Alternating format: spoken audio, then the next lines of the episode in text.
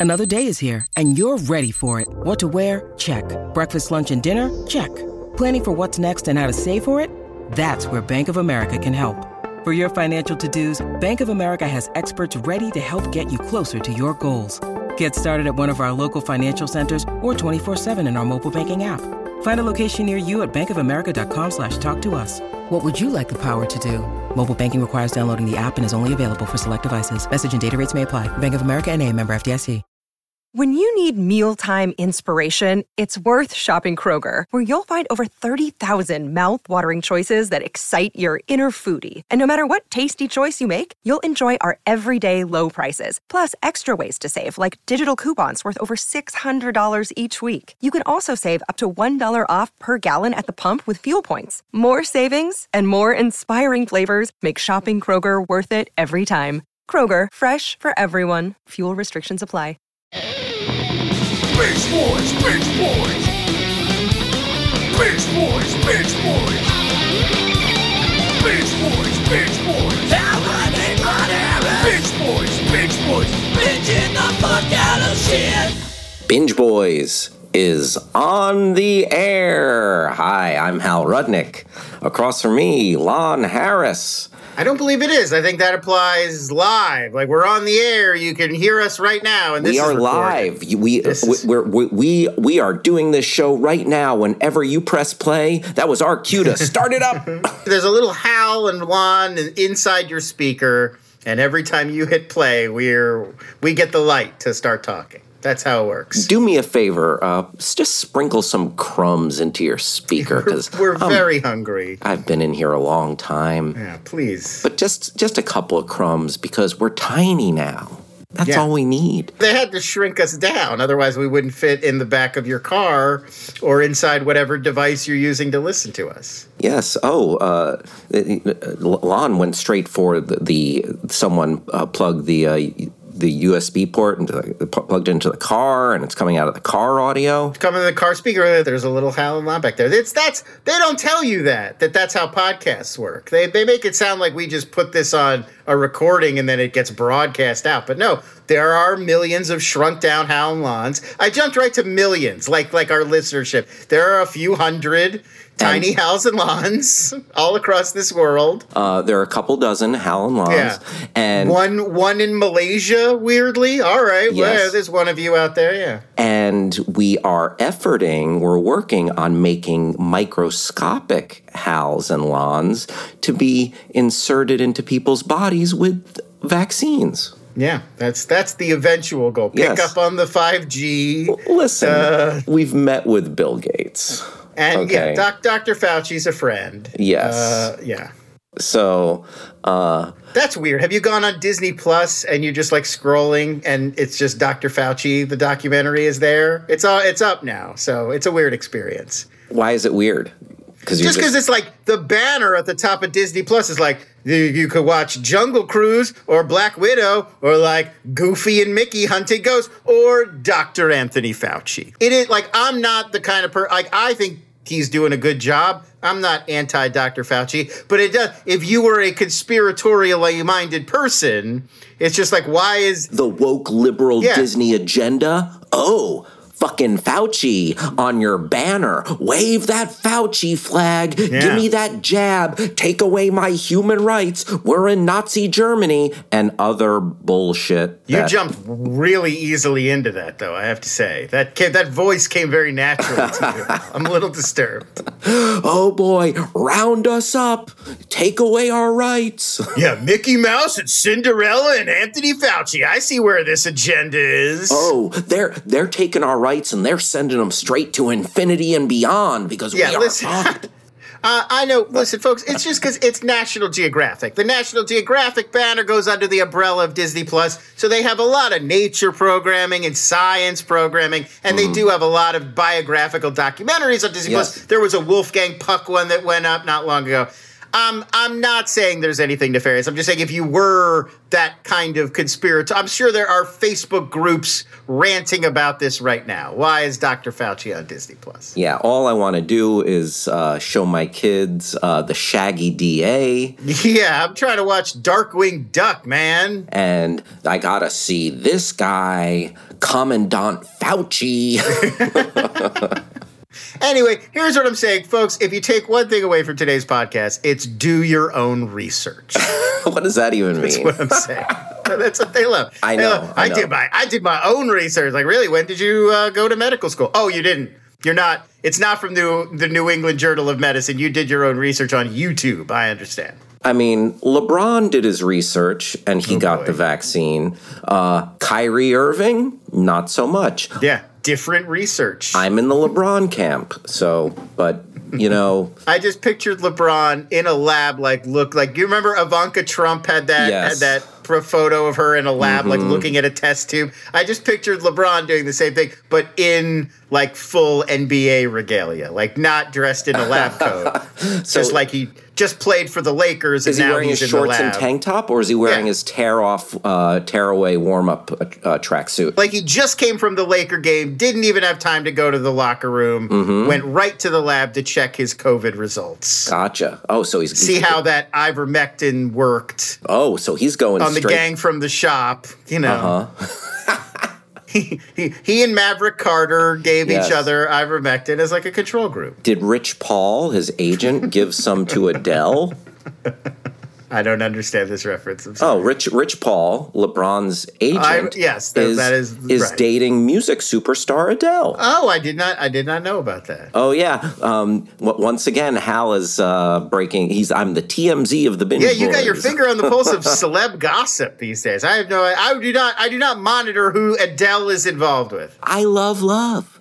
I love You love. do. You love. You noted wife guy, a noted lover of celebrity pairings. I love Benifer, both versions. I loved uh, I loved J Rod when they were together. this is going to become a branded segment. It'll just be like "Love is in the air" with Hal Rudnick, and you'll update us on the most recent couplings. Significant, Brought to you by Jack Links. yeah.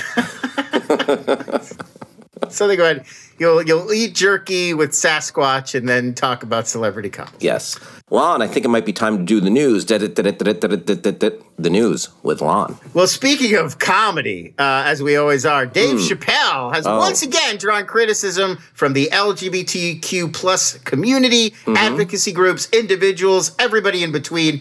Uh, for his most recent special, The Closer. This is the fourth out of his six Netflix specials. This is the fourth that had divisive material about the gay and trans community in it. In this show, he made more jokes about trans people. He defended comments made by J.K. Rowling and DaBaby, and he identifies himself specifically as a TERF, an acronym that stands for Trans Exclusionary Radical Feminist. Uh, GLAAD said that Chappelle's brand has become synonymous with ridiculing trans people and other marginalized communities. And Dear White People showrunner Jaclyn Moore has made a lot of headlines announcing she's no longer going to work with Netflix because they've decided to release this special.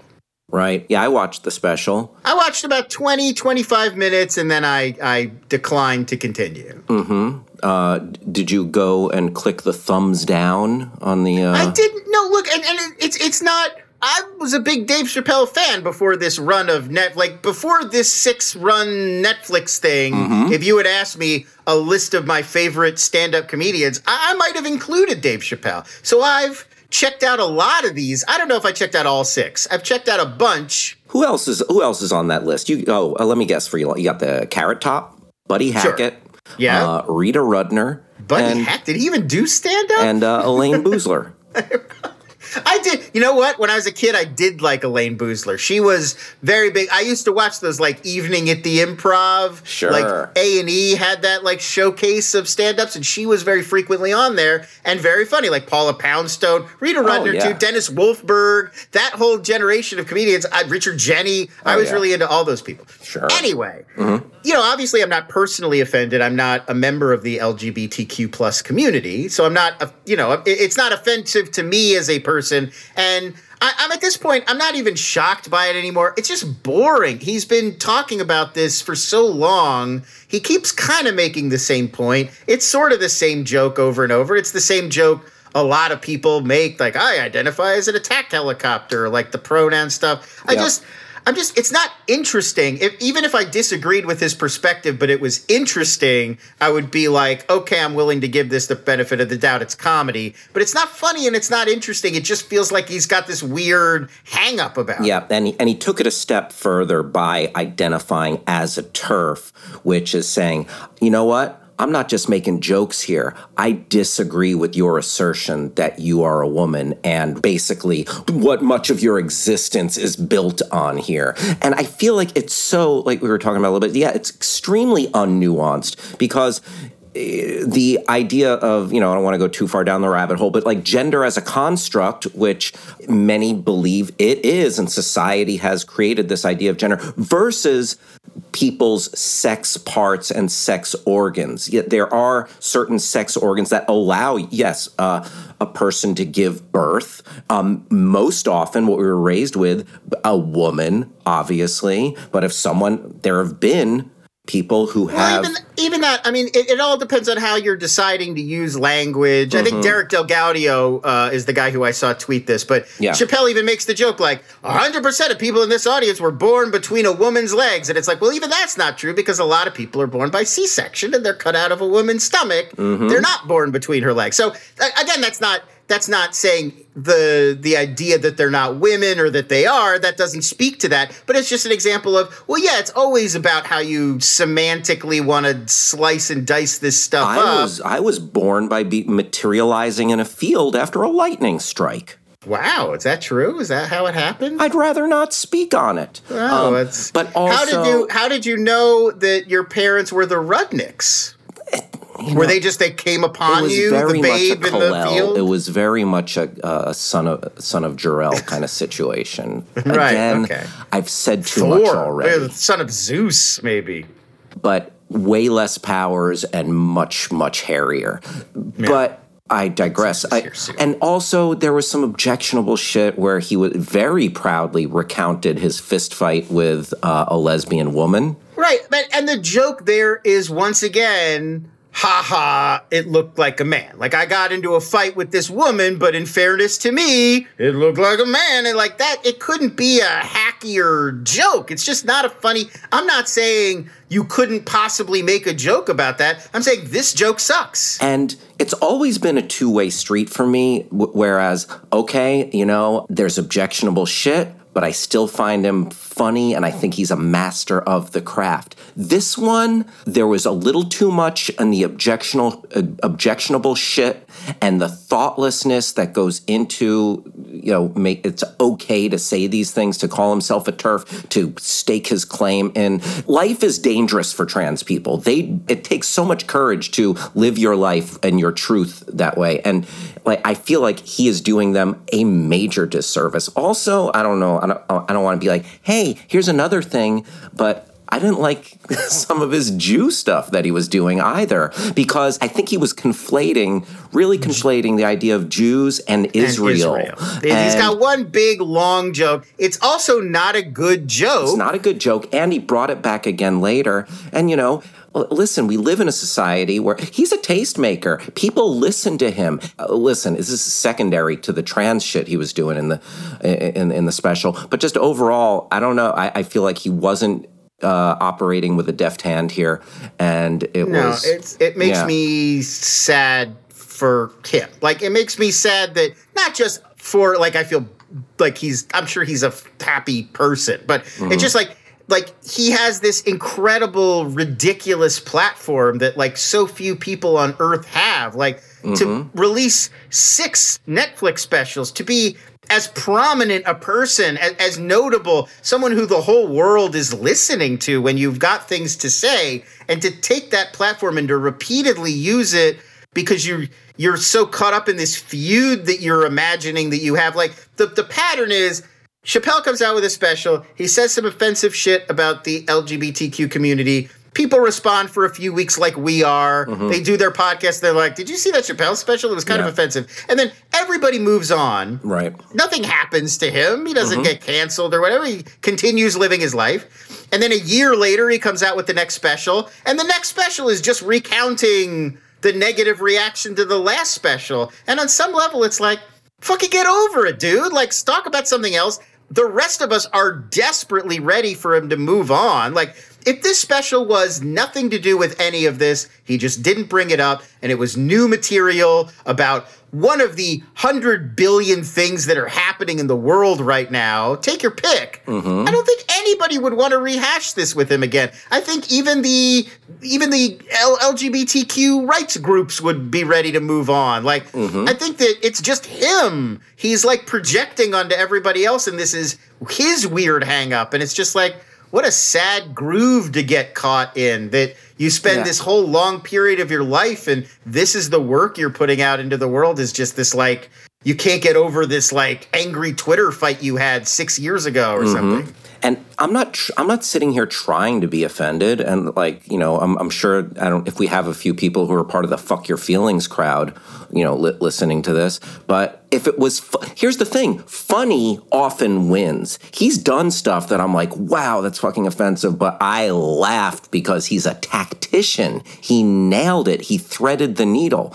This, th- uh, this special, not so much. Not so much, and just haphazardly delivered written stuff that's just at the end of the day a little bit hateful so Yeah, it's just not it's just not good and it's just like he used to be so good. Yeah. It didn't even matter what he was talking about. You know, like the topic was incidental, the material was good, the delivery was good, he was good. And now it's just like yeah, it has that like okay boomer, like it has that feeling of just like an angry old guy ranting. why you want to die on this hill dude? Yeah, and it's just like I don't think anybody is so caught up in this the way you are. Like his his whole his whole attitude and approach is like everybody gets upset with me and I'm just telling it like it is. And it's like I don't really think anybody's that upset with you. We're just bored of this. Like this is just not interesting to anyone but you know, bigots. And that, like, if you look on the internet, that's who's celebrating it is like people who don't like trans people. well yes but also i feel like there are just like um, devotees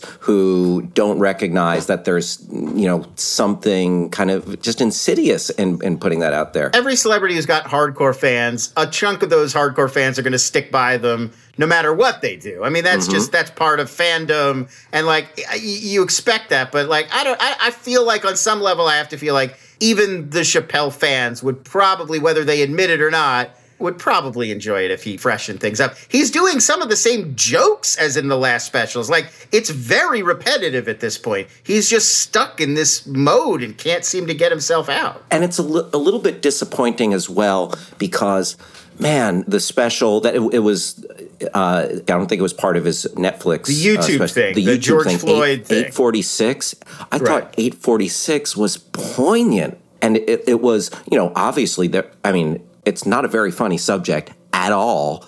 And there weren't a ton of laughs in there but it was riveting. And I really appreciated his discourse on the murder of George Floyd.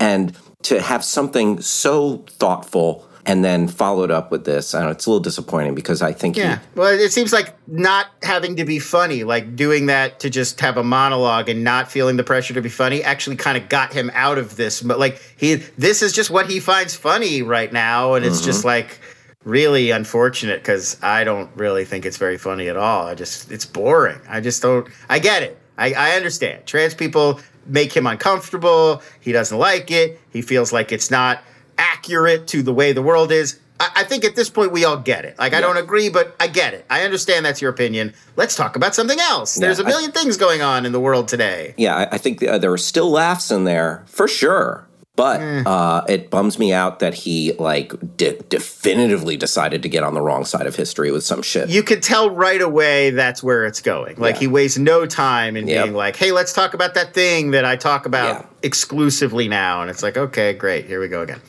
Uh, let's move on. Let's us move on. yes. Disney Plus is developing a WandaVision spin-off starring Kathryn Hahn's witch Oh, to go with uh, is Fauci going to be in it? Is Fauci going to be in that Dr. Fauci and, and Wanda meet. They're going to use Wanda's powers to just vaccinate everybody in an instant. Is this an abuse? Is this an overstep? I don't know. That's the future that the libs want. Kyrie Irving is going to co-star as the one guy who oh, refuses. Kyrie Irving's going to be the villain. Yeah.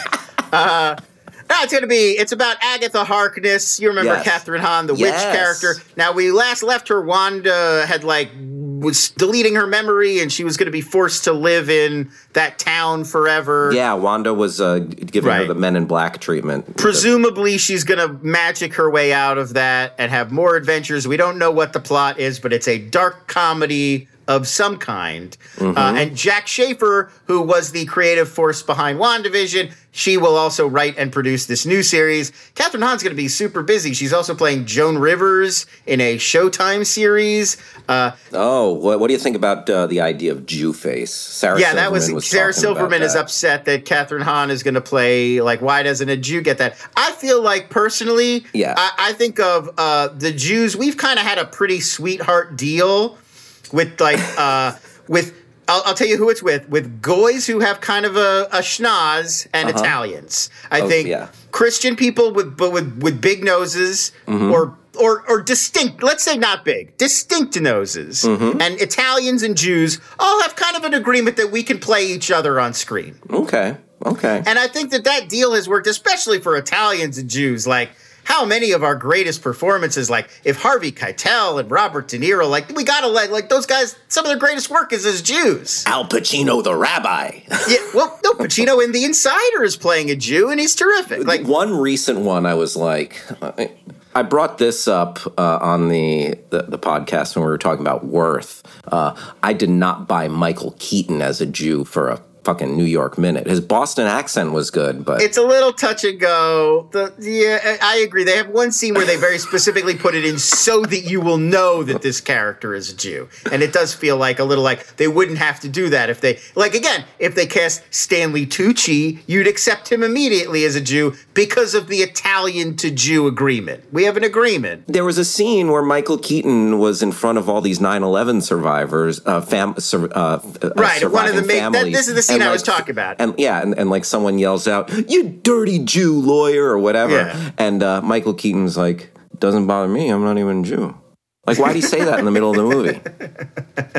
Why'd he say it? He's playing a Jew. That guy, that's a real guy, and that's a Jew. the, the, the guy who wrote Kenneth Feinberg, I believe, is his name. Now that's a good like Jewish that. name. It's a good, good Jewish name for a good Jewish boy. Uh, anyway, so Sarah Silverman may want to change this agreement and like all Jews can only play Jews and Italians Mm-hmm. have to go back to just playing Italians. But I, I disagree. I, I don't, I don't think. I think it's because people get upset and, and rightfully so Mm-hmm. about things like blackface or yellowface or brownface Yes. because there's a long and ugly history Sure is. of white people putting on makeup, portraying people of other races. John Wayne played Genghis Yeah, Khan. and, and, and doing it in a gross, stereotypical way that reinforces negative ideas about those people. Yeah. and there is not like I'm sure there are examples of the, of of Jew face of like Christians playing Jews in an offensive way. You could I'm sure find a lot of examples of it, but I don't think culturally it has the same resonance. Like I don't feel like I grew up as a Jew seeing negative depictions of Jews where it was just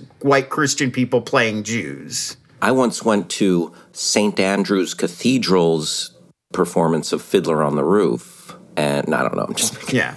but like Catherine O'Hara in Home for Purim does not deeply offend me. That's just like, all right, you know, she's doing comedy. And for your consideration, you know, Yes, they do the yes, movie yes. is, is Home for uh, Purim. Yeah, yeah, yeah. Mean, oh, yeah. For, I mean, in in, in a broad comedy, of, of course.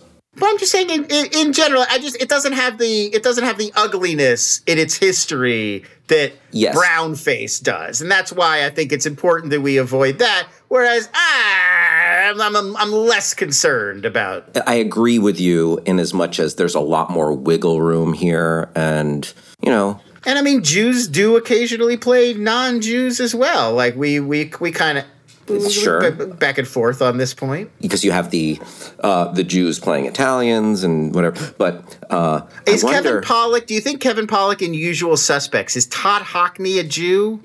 Hmm. I feel like that's a goy character. We could get we, we, we talk to him about That's a- this. Maybe that's get the real question. answer. That's but a good question. I don't know if he's playing a Jew. I feel like that's just a Jewish guy playing a playing a Christian guy. do you think Sarah Silverman feels like she should have been cast as Joan Rivers. I mean, it's hard not to read the subtext. I love as- Sarah Silverman. I've loved her since the Larry Sanders show in the 90s. This is not a slight to Sarah Silverman. I mean, you would think a person who has worn blackface would be like, I'm going to leave myself She- out of all of did. the Yeah, blank write for an face conversations. Like, I don't need to be part of this at all. As a person with a very famous example of me doing deeply offensive blackface. Oh. Interesting stuff. Uh, Anyway, I was that, that was always to mention Kathryn Hahn everywhere. Also in the Knives Out sequel coming to Netflix. Mm-hmm. Also in the Shrink Next Door, that new Apple TV Plus. Also doing Jew Face in uh, the Joan Rivers show. it sounds like we're on the precipice of uh, a renaissance. Oh, we're we're deep in the Renaissance. All right. What about is Jean Smart in Hacks? Is that Jew Face? Is she playing a Jewess? I don't know. That's what I'm, that's my question to you. I don't mean- know if that character is.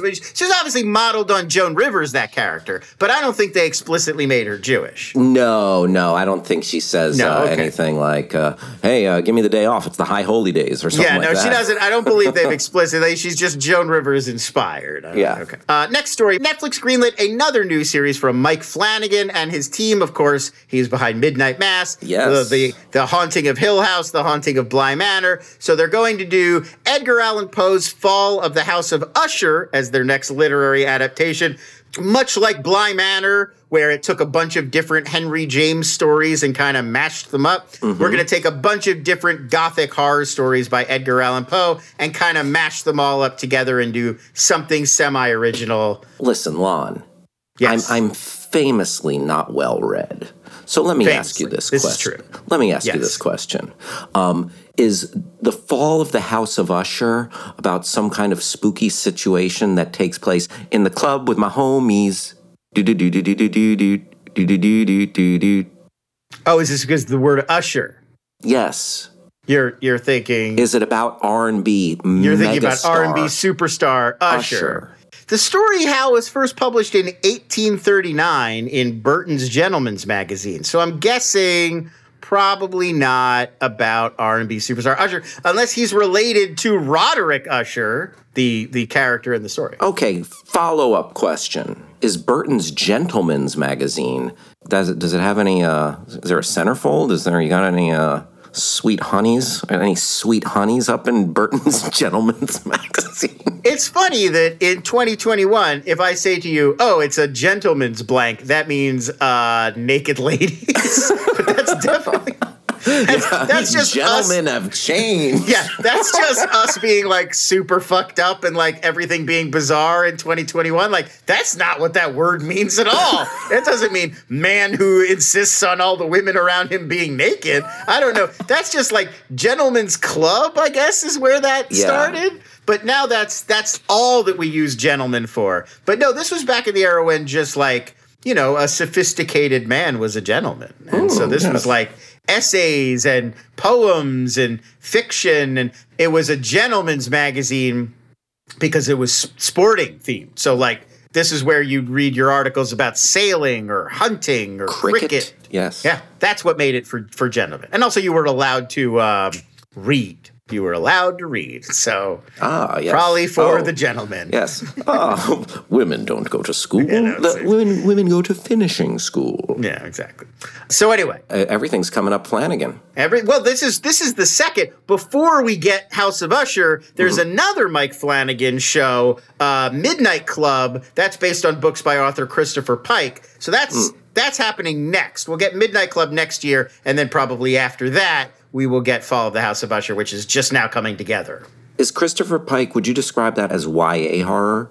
Yeah, he's like the upper end. Like that's right before you're ready to grad. You, you could probably read a Christopher Pike at around the same time you're getting into like a Dean Koontz. Oh, like it's a, it feels like around the same level. It's like you've graduated from your Goosebumps and you're now into the Christopher Pike era.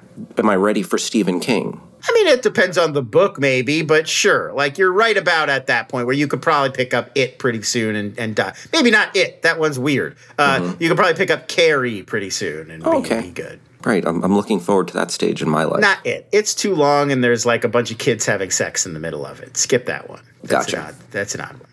Uh, HBO released a first trailer for the Game of Thrones spinoff House of the Dragon. I sent this along to you Hal to watch. Yes. Uh, we don't have a release date set for it yet. Sometime in 2022, sometime next year. Now, this is based on the book Fire and Blood by George R. R. Martin, which is not part of the main Song of Ice and Fire book series. It's a separate book that's like the history of the Targaryen dynasty. Uh, they're the ones with the dragons. They're the, the, the blonde folks. This show is about a civil war within House Targaryen that happened 200 years before the events of the main show, Game of Thrones. So we're going way, way back, way back into the history of Westeros and Essos in this one. Gotcha. What did you think of the uh, of the trailer? It it looked like they're giving the people what they want. It looks like it's got that uh, that uh, GOT secret sauce in there, and uh, there was a, a little girl who was like, "Oh, that looks like a young Daenerys Targaryen." It's not, obviously, but like, I mean, I, I think Yeah. maybe if there's some magic person that shows up where they live a long time, like the Night King or whatever, but no, no humans would live long enough to be in both shows. what what about a Hodor? No, there's there's nobody. I mean, they're characters we've heard about because the thing that this show is about, this Targaryen Civil War, was sometimes called the Dance of the Dragons. It's a famous historical event in Game of Thrones. Like kids read books about it and people talk about these events. This is well known history, but we're now going to see it all play out in real time. I don't know. To me, if I was going to make a new Game of Thrones show in 2022 with people's very complicated feelings about the original show still so fresh in everyone's mind, I think I would probably do more to like set this apart in some way. Like it's going to scratch that Game of Thrones itch, but we're doing something different. This isn't just more Game of Thrones. And this trailer very much to me feels like more Game of Thrones. Just like here's another show that's exactly like that other show that you liked. I think that's the right idea. I think that's Do what you? they. Yes, People don't. Do absolutely. people still like Game of Thrones? I kind of feel like you got to sell it on, to people again, and they don't think that they have to.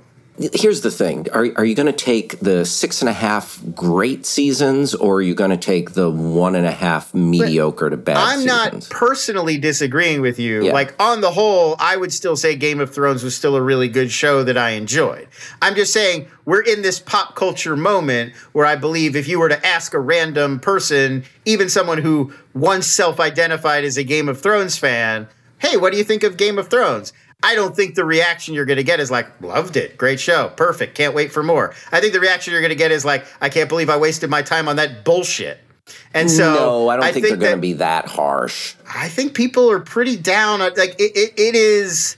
I don't know. I don't have a survey. Like I'm not looking at data. This is all anecdotal. I could be wrong. Maybe most people still remember it fondly, and it's just a vocal part of the internet. But I don't know. I feel like they burned a lot of people in that last season. And if I was gonna try to come back and Yeah, that dragon lady burned a lot of people, huh? Uh, I, I feel like I would have a little bit of a more like I gotta like make this a reboot so that in some way there's I'm getting new people on board and I'm sort of convincing some of the others like this isn't just more of what you already saw and didn't love at the end. I mean, it's got to be Westeros, though. So, like, what is it going to be? Just like, Well, no, I'm not saying like flying cars. I'm saying like I would have tried to figure out like obviously I don't think that this show is going to be exactly like Game of Thrones. I uh-huh. bet there is a new spin on it, and I don't think that the marketing. So I feel like you're right. They're they're trying not to emphasize that. They wanted this to be like, look, new Game of Thrones. And I'm just like, I don't know. I'm kind of questioning the wisdom of that. I think that there's probably part of HBO that is like a little bit in denial, and there's just like people love Game of Thrones and they're excited to have it back, and there was no break in that continuity. And it's like, people do not like that finale. Like, that has stuck in people's minds. that Oh, they yeah. did not like that last season. And you've got ground to make up now. It's true. It's true. I mean, listen, all this stuff was in the works before the finale aired and everything, and th- it did leave a sour taste in people's mouths. But you got to dance with the uh, with the one that brung you, and the, the you got to preach to the choir. You got to get them back. Here's more of what you loved, and, and I think that's what, as you said. That's what was reminiscent of that trailer to me. I'm like, oh, it looks like more Thrones, and that's not a bad thing. Good Thrones is very well done. The last season was uh, just a, a rush to the finish and not deftly handled. So I don't know. We'll see. I mean, I don't know if is, We'll is fandom known for being forgiving. I don't know. I don't know if they are. Apple renewed the epic sci-fi series Foundation for a second season. Yes. Uh, co-creator David S. Goyer, he's got multi-season arcs. Like he's thinking eight seasons Yeah, and, and on and on. So this is just the next step for that guy. Uh, and he promised. He made a statement where he promised, like, "Oh, there's so much stuff we're going to bring in for fans in season two. And the three that he shouted out are Hober Mallow, General Bel Riose, and the Outer Suns. So we're finally, finally, those Outer Suns gonna make their make their way to Apple TV Plus. We're still like halfway through season one on Apple TV Plus, so we're talking down the road a ways. Oh, you know what they say? Uh, outer sun's out, buns out. That's me. Ou- outer outer buns out. Outer buns out. When the outer yes, suns indeed. Uh yeah, I don't know. I'm not fully caught up with Foundation. I've, um, yeah, so far it's a slow burn. I mean that that statement I think speaks to their their big challenge here, which is like there's so much world and ground to cover, and I just like you gotta you gotta find a way to like also suck me in. Like there are there have been three episodes so far, and I don't really feel like any of them have majorly interacted with the other one. Or no, maybe there's four. I've seen three or four, but they're all like mm-hmm. distant pockets of the galaxy. Some things are happening like a hundred years after other things. And mm-hmm. it's like, I get that in a book, maybe you could tie this all together better, but it, it does kind of feel like it barely feels like a show sometimes. It feels like a like a guy like a field guide to this weird sci-fi universe. And when the creator is like, gotta stay tuned for season two, Hober Mallow's coming. I'm like, I don't know what the fuck that is, man. Like, do you help me out here? Well, maybe uh, you need to be a little bit more of an Asimov head. I guess so. I, I'm trying my best, man. It looks great. I want to stick with it. It- I, I do. I like the genre. It's really cool looking. A lot of great actors. I'm I'm trying my best here. I just feel like I'm being kept at, at, at a little bit of an arm's length, and uh, just I mean, give what me do you want? He's giving you Hober Mallow. Hober Mallow coming, coming soon. Stay tuned for Hober Mallow. Uh, next news story Steve Carell is going to star in a 30 minute thriller series for FX. This comes from the Americans vets, Joel Fields and Joe Weisberg.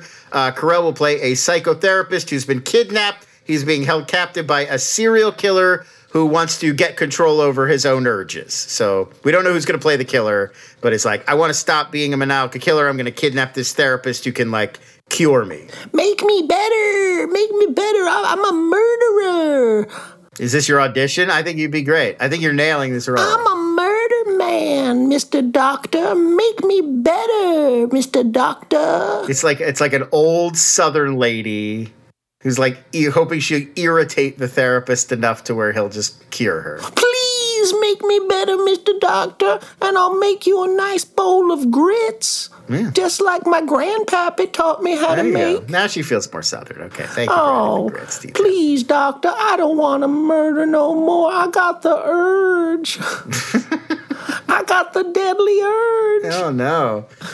Jessica Tandy would have been brilliant in this role. Too, Oh. too left us too soon. Yes, Jessica the Tandy. star of Driving Miss Daisy. Batteries not included. Star Jessica Tandy. Sure. Yeah. So I, I guess I guess if you're a serial killer, you can't go to a regular doctor because if you have some sort of uh, criminal admission to a doctor, then then the doctor's going to have to tell the cops or something. I think they have doctor-patient confidentiality unless the doctor thinks you're going to kill again. Like if you if you go and you say 10 years ago I did a murder and I feel really bad and guilty about it and I need you to help me. I don't think they're allowed to tell the cops. I think that I think that that's because they don't have a reason to believe you're going to murder again. you think so or you know so? I mean, I've never said that to a doctor to test this You've theory got- out, but I think that test falls that theory out. You've got. I think you could then go to the court and say they can't say that. That's doctor patient confidentiality. But if you go to the doctor and you say I killed somebody ten years ago and I really got off on it and I got the murder urge. and I think I'm going to do it again, then they can go tell the police this guy just came to see me and said he's going to go murder. Lon, we we got to test this out. You No, we don't. I yes, don't have you. Okay, so we'll both. I have no desire to do murder, so I'm not going to go tell a doctor that I do want to. I know you're gonna have to fib. You're gonna have to fib. no, that's a terrible idea. You're gonna have to do a murder fib. Let's put this out to the listeners. If you want to help us test this theory, go to a doctor Yes. and tell them that you did a murder, but you feel bad about it and you don't want to do any more murder, and then see if they turn you in. Ten years ago. See if they turn you in, and then uh, contact us here at Binge Boys and let us No, know no, no, no. what Yeah, th- we need two. We need two test cases here. We need someone to say they did a murder 10 years ago and they feel bad about it and they have no urge to purge again. And then someone else saying, Doc, I'm going to kill. Well, no, we don't want to do that. Then we're guaranteeing that that person gets arrested. we don't want to do that. That's not a test. That's just go confess to homicidal impulses, which you shouldn't do because they will lock you up. Like that's you'll get a 5150 or whatever they call that thing. Lon, I just want to talk this out right now. I'm, I don't want to encourage people Are you thinking about doing murder? No, no, no, no, no. Um, but I'm wondering if someone did a major crime, I don't know, murder or like just a huge explosion or something, and then they got caught and they said, Binge Boys made me do it. Yeah. That would be good publicity. That'd be great for us. Yeah. That's it. I don't have any more that. Yes, I hope so. Please do a murder and then say we put you up to it because that'll never hold up in court. But Oh. but we'd we'd get the we'd get the headlines. But make it make it a I don't want you to go do a murder that you weren't otherwise going to do. If you're it a- already thinking of murdering, Yeah. then then just just credit us is what I would say. hopefully it's like a Dexter kind of murder where you kill like a baddie. Kill a baddie. I mean, I don't. I'm not hung up on that. If you're, if this was already a murder you were going to do, my conscience is clear. Don't Oh. do a murder for us. That's dedication. Like I don't want you to do that. If you already had murder on your list, go. You know, and you're going to go murder. If you get caught, just be like, "Binge Boys put me up to it," and then they'll listen to this episode and they'll be like, "They didn't really." He was very explicit that said, "Don't do a murder for me." So there you go. We we get off scot free, but think of the headlines, folks. In the hierarchy of fandom, Lon, there's okay, subscribing to Binge Boys so you get every episode. Great. Then there's subscribing and going to iTunes and leaving a five star review. Right, Next level, next level. please, uh, if you're listening, feel free to do that. And then there's the third level of our Patreon. Yeah. Which is subscribing, leaving a five star review, and killing for binge. My my favorite exploitation film, Hal Told Me to Kill. It's a great one. I recommend it. Yeah, I'm, I'm having regrets. Don't kill. Don't kill. Listen, hey, if you take Ugh, one lesson fine. from today's show, do your own research. But if you take two lessons from today's Yes. show, it's do your own research and don't murder on a podcaster's Fine, behalf. don't. They're not worth it. There's no podcaster who's I don't know what Joe Rogan's telling you to do. I listen, I'm not Scott Aukerman's keeper. I can't control what messages he's sending out on Comedy Bang Bang. Right. I'm assuming it's shoot somebody twice because Bang. The, the name of the show. But please don't murder anyone on behalf of your favorite podcaster. That's I, I, think that's that's today's message. Cosine. Final news story. Hulu's got a new Hellraiser movie coming out. This is a reboot. We're gonna kick off a new Hellraiser verse. The pinhead is back. Yeah, Pinhead's back. Clive Barker is among the executive producers, the original creator of the Hellraiser verse. The star, the new Pinhead, is going to be Jamie Clayton. She's a lady. She's one of the stars of L Word Generation Q. Mm-hmm. She will be taking over the role of Pinhead, the Pope of Hell, in the new Hellraiser franchise. Thanks for destroying my childhood by bringing in a lady pinhead, says someone out there on the internet. I mean, I feel like most horror fans kind of understand like Hellraiser was already so like fetishized. Yes. It- it- eh, eh, there's really it can't be more woke. It's about as woke as you can get already. yeah, I mean, yeah, the dude was into holistic care. He was an acupuncture enthusiast. Yeah, it's like basically like Hell's Goop down there. It's Right? Just, it's just. Yeah, it's a, it's a, it's a. Hellraiser is in a lot of ways a wellness and lifestyle brand, depending on how you think of it. Mm-hmm. Yoni eggs. Yeah, uh, exactly. Just, uh, v- vagina candles. just the lament configuration instead of, uh, instead of vagina candles. Hellraiser, correct me if I'm wrong, it, it is, uh, it's got kind of an undercurrent of some BDSM. you know, the, the idea is the Cenobites that Pinhead is their leader. They are from hell, and their their whole thing is it's like it, it's about pleasure and pain and the balance between it. They take great pleasure in pain and causing pain, and there's even this idea that their victims, like they're always referring to it as like, "Ooh, you'll suffer so exquisitely. It'd be delicious suffering." And so I think whenever you're gay, and, and also they just kind of look like there's a lot of like leather and Mm-hmm. latex and it, it, it's all got a little bit of a BDSM sort of aesthetic Right. and I think that yes it definitely is already set in that in that world and that's a lot of Clive Barker's sort of whole milieu you know is like is like uh, horror but the you know with with this sexual undercurrent with a side order of kink. Yeah, a little bit. Like how Right on. Cronenberg, it's like body horror. It's like a Yes, variation yes. of that, but like a sexual variation of that. Not that Cronenberg stuff is not also very sexualized sometimes. Oh, sure. Existenz with their weird little game pods that they're like fingering in the in the game butthole or whatever. Oh, yeah, yeah, yeah. Uh, Jennifer Jason Lee. Jennifer, That's correct. Who else? Can you name the the male the Oh, male my lead? Very it's been- famous. Very famous man. Good I mean, Willem. Dafoe also in it, but the male lead is is remains a famous actor. Christian Slater. Uh, it's Jude Law. Jude Law, Jude Law. Law co-stars in Existenz. Uh, yeah, it's been a minute since I saw it. Cool. Yeah. Uh, you know what? I, I I don't think I've seen the entirety of Hellraiser. The original Hellraiser is great. Actually, Hellraiser 2 is also pretty good. After that, Hellraiser 3, they introduce a lot of like funny Cenobite, like, you know, a, lot of horror franchises. Like There's Gremlins that movie. 2. There's that movie where it takes like the turn and Right. it becomes almost like a send up of the previous entries. Uh, and that's Hellraiser 3, when there's like a new Cenobite who's like a VHS cassette player for a head or whatever. Gotcha. Like that's kind of where it gets goofier. But um, the first one definitely watch. I'm going to put Definitely it on my watch list. Uh, maybe both of them for spooky season. We are in spooky season. We're in peak spooky season. That's that's it for the news. Looking forward to female Pinhead in the new Hellraiser. We're done with the news. Good stuff. Uh, coming up, we're going to talk about some of the saints of Newark. There are many of them. A few.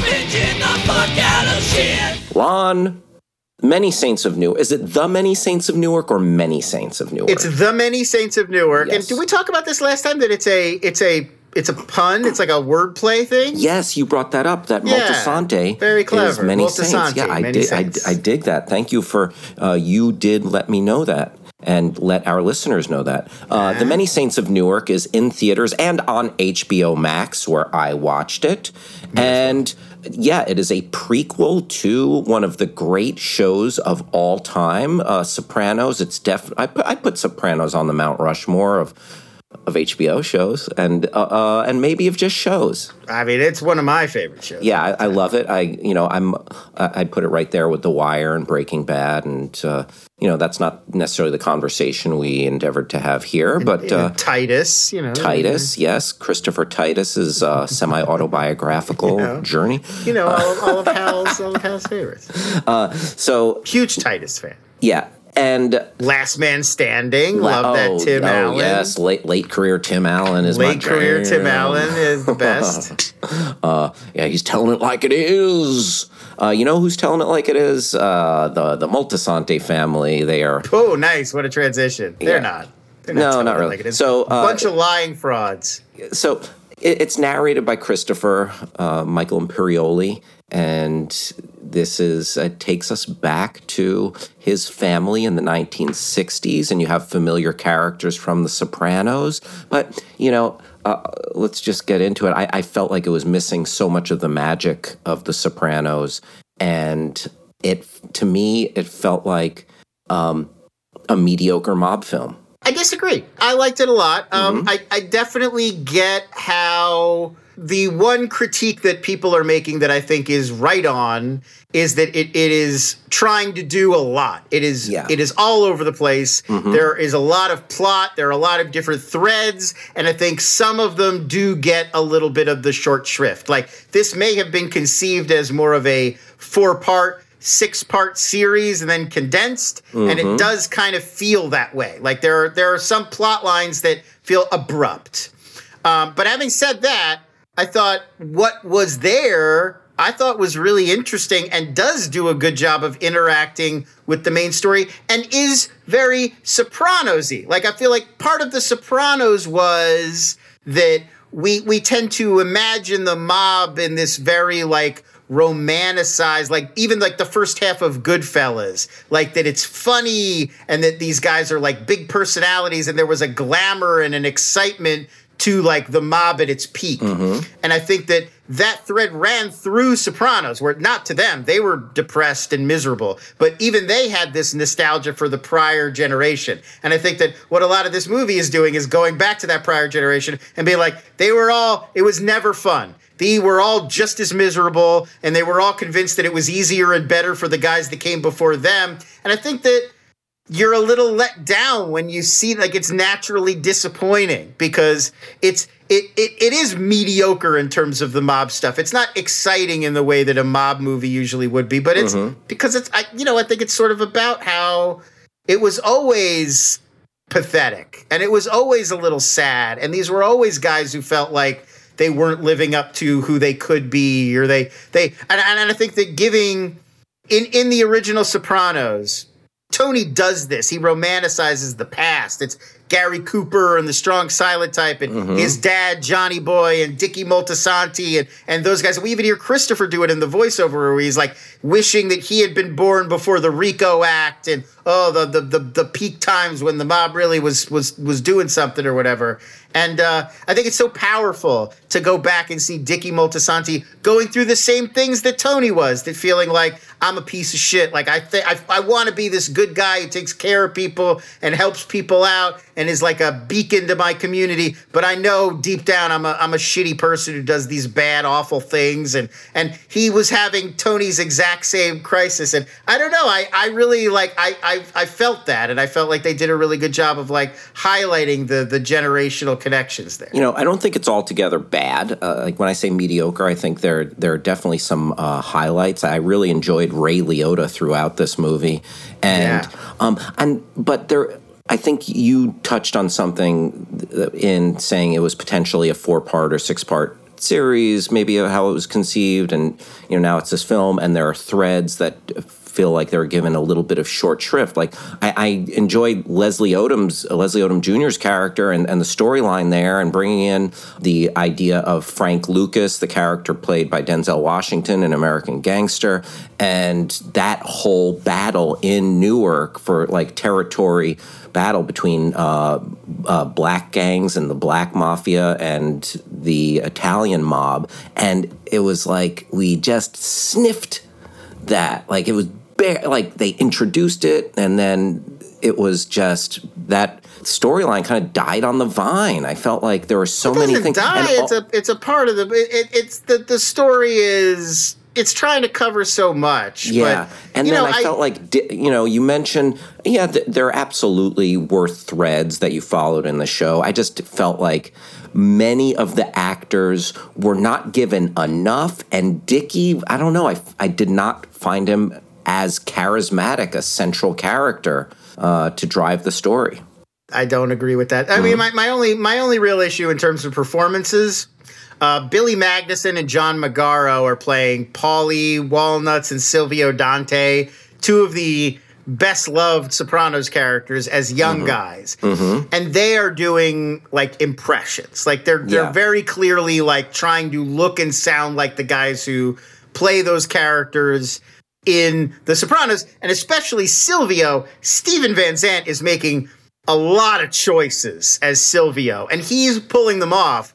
But this guy trying to do the same thing in this mm-hmm. movie, it, it almost plays like SNL. And I thought, Yeah. it really highlights how good a job everyone else is doing. Like Corey Stoll as Junior, I liked and Corey Vera Stoll. Farmiga as Livia are mm-hmm. fucking amazing in this. Like they are completely embodying the character as you recall them. They look like they look right. They sound right. They're doing the, they've got the mannerisms, but they are also giving real performances. Corey Yeah. Stoll might be my favorite thing in this whole movie. He's amazing yeah Corey Stoll is very good and uh, it, and it's really like it's incredible to see, and it, it really drives home the, um, you know, I'm always kind of irritated by the de aging or aging up actors using visual Yes. effects. You know, like let's make them look older or younger. Um, because you could you could do so much with just bringing in another good actor and being Yeah. like, okay, you're young junior soprano. Like watch Dominic Chianese play him in the main show, and now you do your version of that guy as a young man. And like a good actor can bring that to life in a way that that animation will just never look as good. Yeah, absolutely. And uh, I enjoyed Michael Gandolfini as Tony. Sop- I really young liked that too, and, and I felt like uh, you know that was another thing I read. I read a review that was like, I don't buy his transformation, and it's like, well, but he's he's so much younger. Like, I don't think you need to buy this guy's total transformation into Tony Soprano. Like, Yeah. that obviously happened over a number of years. I think it's just like this pivotal moment in his life and how the way things played out affected how he would grow up feeling. Like, I think that's the the transition. You don't have to buy by the end of this movie like, all right, he's the mob boss. Like, that's not the story of this. Yeah, it kind of left off, and I wonder if it uh, was is it setting itself up for another one. That I mean, I if to me it feels very much like a lead into a new season. Like you're laying all of this groundwork of Yeah. Newark in this era, and even there's a post-credit scene with Leslie Odom Jr.'s character that mm-hmm. seems very specifically to be like, okay, here's the conflict for Newark Central Ward, all based on real history, by the way, mm-hmm. and. It does. It seems very fertile for for like more storytelling. But to me, that's Yeah. like, but that that's a sign that this is a good this was good. Like that, we, that you're, you're like, oh, it's very promising. I could see eight more stories set here. Like, yeah, I, I feel the same way. There are good things, but then again, I, I feel like yeah, it was much of it was uh, just unfulfilling. I, a very mixed bag for me. Oh, And here, uh, another fascinating question is: we were we were talking about Jew face. Now we'll talk about Italian face. Yeah. What are your thoughts? Is it okay for Joey Coco Diaz to play Big Pussy's father? He's play he's he is a Cuban playing an Italian in this film. you know, it didn't bug me, and there's absolutely a physical resemblance. If he's allowed to play Buddha Bompensiero, I think we have to we, we have to drop all the distinctions. But you mentioned Billy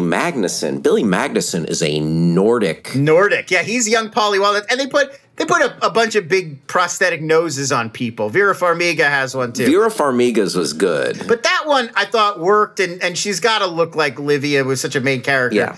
I didn't think Billy Magnussen needed the Paulie Walnut's nose. I felt like I would have bought it if he was just doing the voice. Like Yeah. him and Silvio both it felt way over the top, trying to like, ah, these two cut ups, and it's like I don't need that.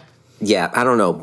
I don't buy Billy Magnussen as an Italian. It's He also is- weird, and I know obviously David Chase knows the ages of all of these characters, but it was I will say I didn't think of I didn't think of Silvio as being that much older than Tony. That Silvio would have already been like a grown man, Yeah, like part of the crew and like a fully grown adult when Tony's like a teenager. Like that Mm-hmm. that was odd. I uh, I don't feel like they play them that way in the show. Yeah. That Silvio's not playing him like an uncle figure to Tony. yeah, just a few, maybe a few years older. Right. I feel I, I imagine them as peers. Mm-hmm. But this movie definitely has Pussy and, and Silvio and Paulie were like the prior generation when Tony was still like coming up. Like they're Dickie's peers. Yeah, and the show does not quite, uh, yeah, set the relationship. But I mean, that could like be also part of it. Like, well, but Dickie died, Johnny Boy died. So, like, that generation did kind of like, they ended up looking to Tony as their leader, and it did change the dynamic. So, I mean, like, there was just so much stuff like that going on in the movie. I just thought it was really interesting. And as a big Sopranos fan, I was really enjoying making all those connections. Sure, sure.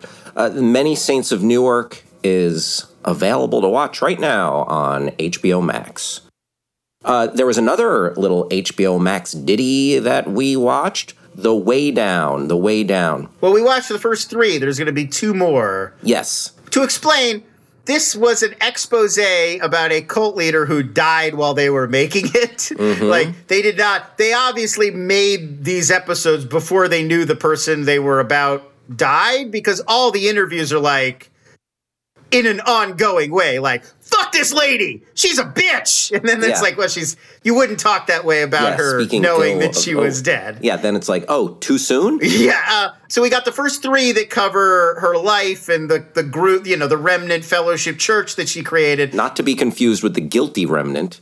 No, they're, they're from the leftovers. From the different, leftovers. different remnant. Yeah. Uh, and then next year we will get two follow up episodes that are about the aftermath of the plane crash that killed her and her husband. Yeah, which took place, I guess, in May of. Yeah, earlier year? this Yeah. year. So like mm-hmm. they're we're we're in real time. Like they didn't they put out the the first half of what they had because this other thing happened. Right. And the the woman who was sort of the matriarch of this church, Gwen Shamblin Lara. Gwen Shamblin Lara, uh, she became a bit of a national phenomenon in the late 90s due to her uh, combining of Christian ethics and uh, proselytizing and w- weight loss.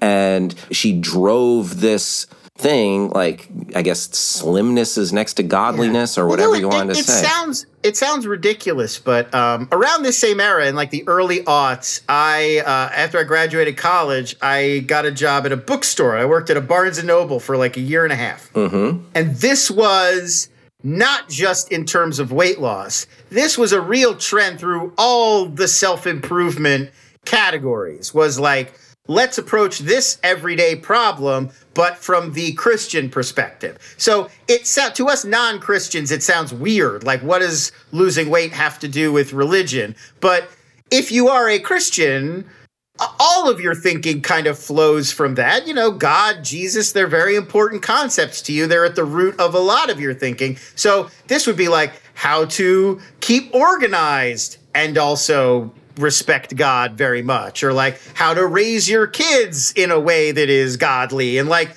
it would, you know, like you think of the thing that you're take buying a book to improve, how to improve your marriage from a Christian perspective, whatever. There there are there were always religious guides. So it wasn't it wasn't that crazy as it sounds to how to us get laid the godly way Right.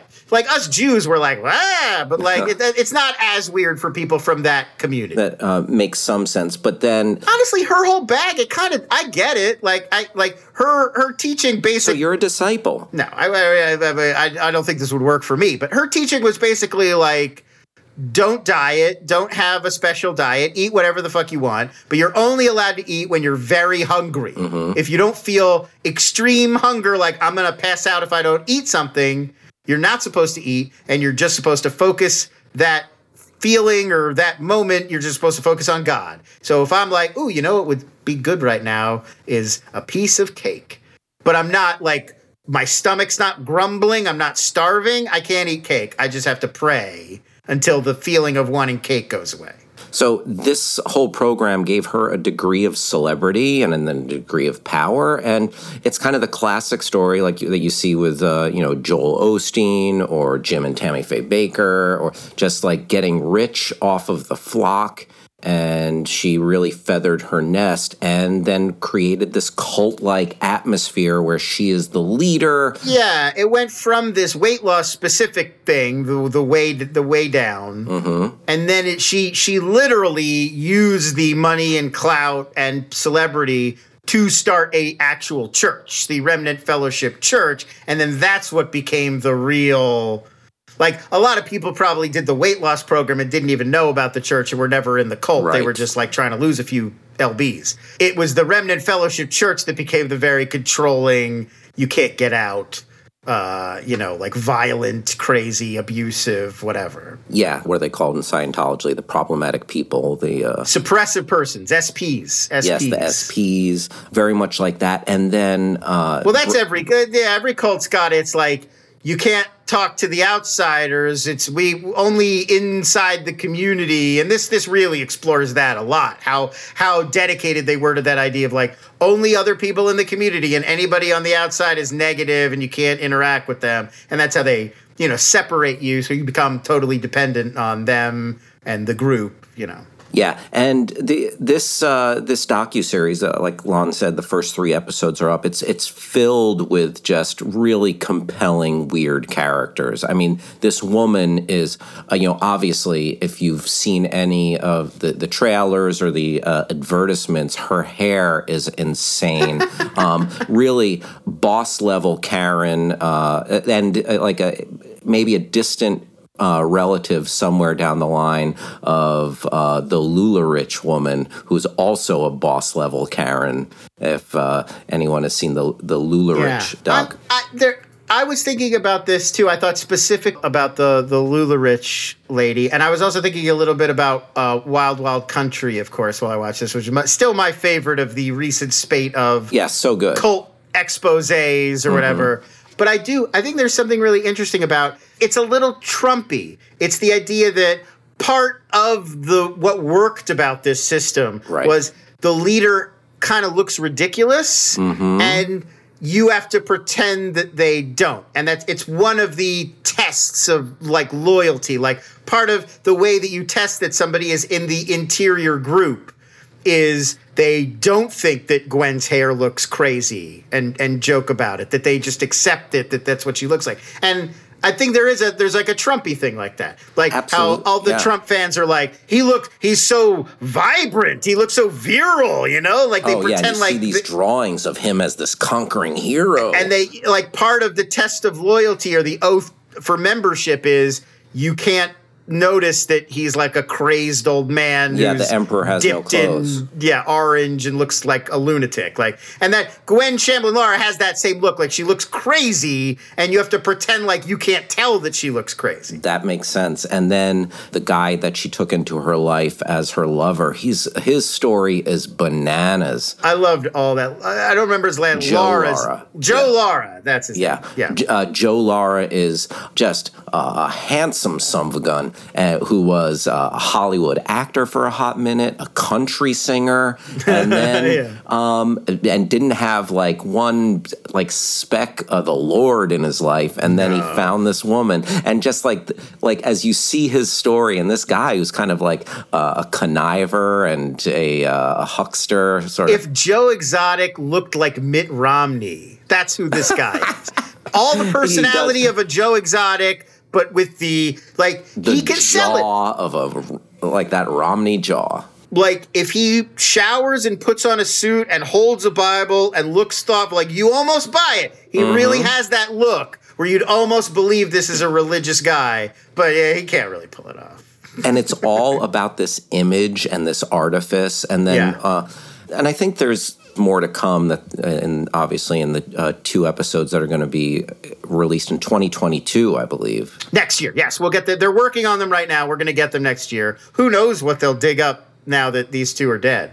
uh, but just like the in- insidious cult mindset and there's like all these weird allegations of like church encouraged child abuse and uh, yeah just an ugly place to be it's like you pull um, you, you pull you lift up the rock and then there's just a bunch of festering um, filth under there so Yeah. it, i- if you're into culty stuff and uh, people misusing faith and uh, r- religion to manipulate people.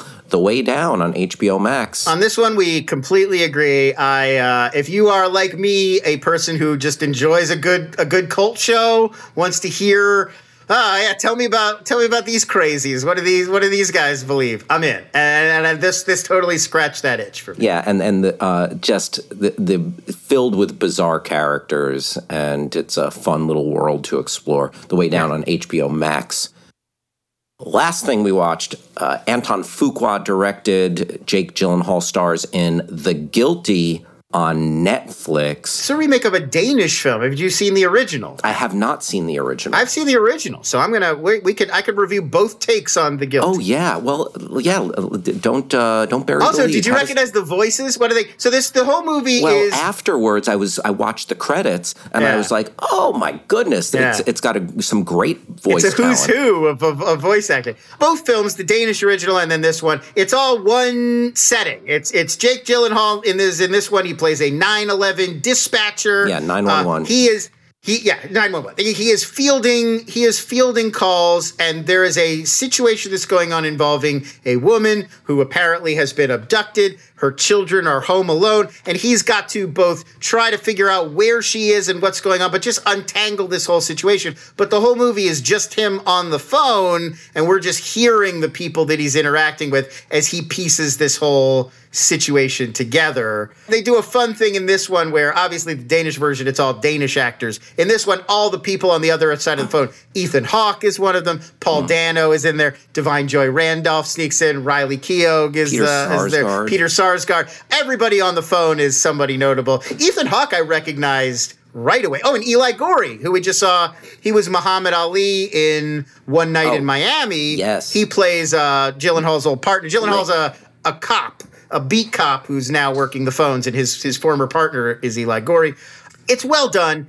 Gyllenhaal's good. Fuqua does a really nice job of keeping like the momentum going, even though you're all in one location. But I will say, getting through the whole movie, it doesn't bring anything new to the table. If you've seen the Danish one, you get it. You know what's coming. Gotcha. I did not feel like this one paid off the fact that they had another crack at it. It's basically just the same one again, but now it's in English with Americans in it. and uh, that much more accessible. I feel like this film doesn't have a, a right to be as compelling and as good as it is, and I think that's a credit to Jake Gyllenhaal, who he's is such a, a watchable actor, and uh, the direction of Anton Fuqua, as Lon was saying. I believe it's Antoine Fuqua. Oh, Antoine Fuqua. You go. Apologies, apologies. And there are more twists and turns than you might expect on this call because at first Yeah. it seems very straightforward and then it's like, oh, okay,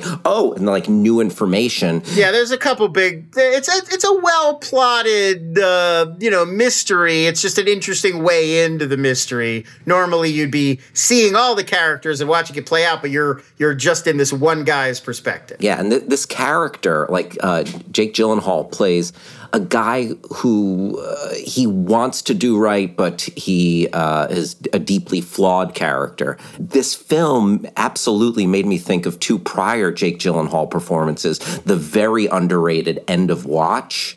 And also kind of underrated because I felt like this film should have been nominated for an Oscar, uh, Nightcrawler and like the kind of the seaminess of Nightcrawler is there in much of this, and then obviously the direct police ties to End of Watch. So um, kind of felt like a kind of a collision of Gyllenhaal characters in this one character for me, and it teases you. It's like it disseminates information just enough so you by the end you're able to kind of put this picture together of what he did because the cop that he's playing is busted down and assigned to this phone duty because of what seems Well, like yeah, don't don't don't give um, that part. yeah that's well, that's part that's part of the twist. yeah but it, it seems like there uh, he did something he broke protocol and He's suspended from normal duty, and that's why he's on the phones. And and it's one of those things that they cleverly weave it into the movie, how you figure out both the crime that's going on and Jake Gyllenhaal's personal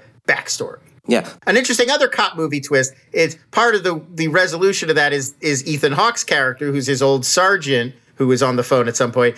Ethan Hawke, Antoine Fuqua collaborated on one of the most iconic uh, of modern cop movies, Training Day. Training Day. Yeah.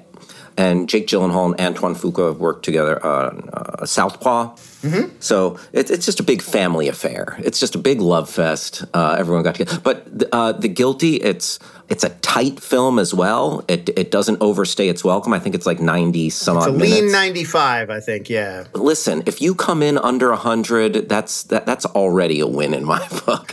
uh, and uh, like Jake Gyllenhaal, he's a very good film actor. For him to be just driving this movie and it's just him. Uh, you know what? Maybe we should uh, like you know do like a back to back watch between that and what's the one where Tom Hardy's just driving for the Locke. entire Locke. L O C K E. Yes, I've never seen Locke. Is Locke any good? Oh, Locke is fantastic. I, I like Locke does the same thing Yeah. where it's all Tom Hardy and he's in his car on the mm-hmm. phone, and the whole movie is we follow the story based on his phone conversations. That one I think is even next level beyond this. I think that's the best single location, one guy acting with a phone movie I've ever seen. Gotcha.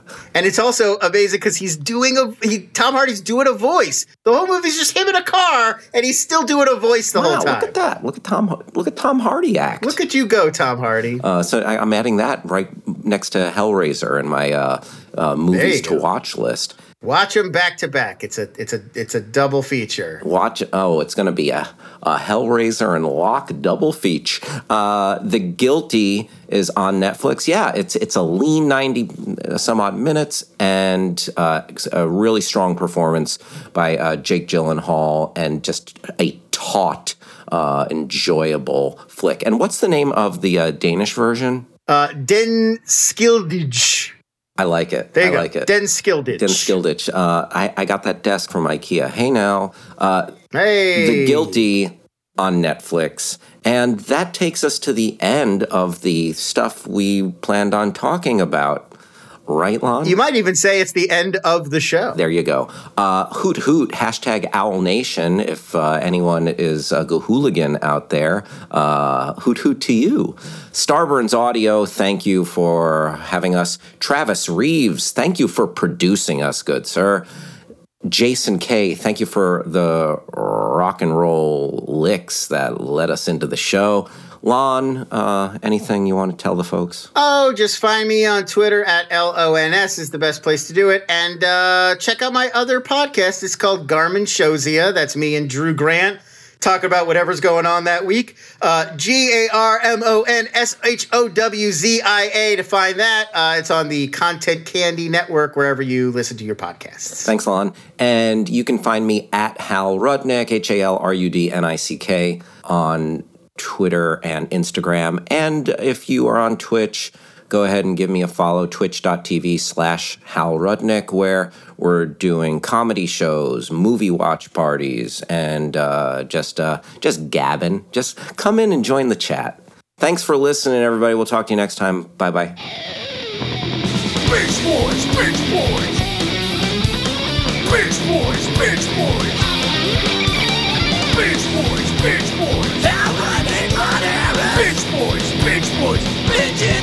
gallows shit.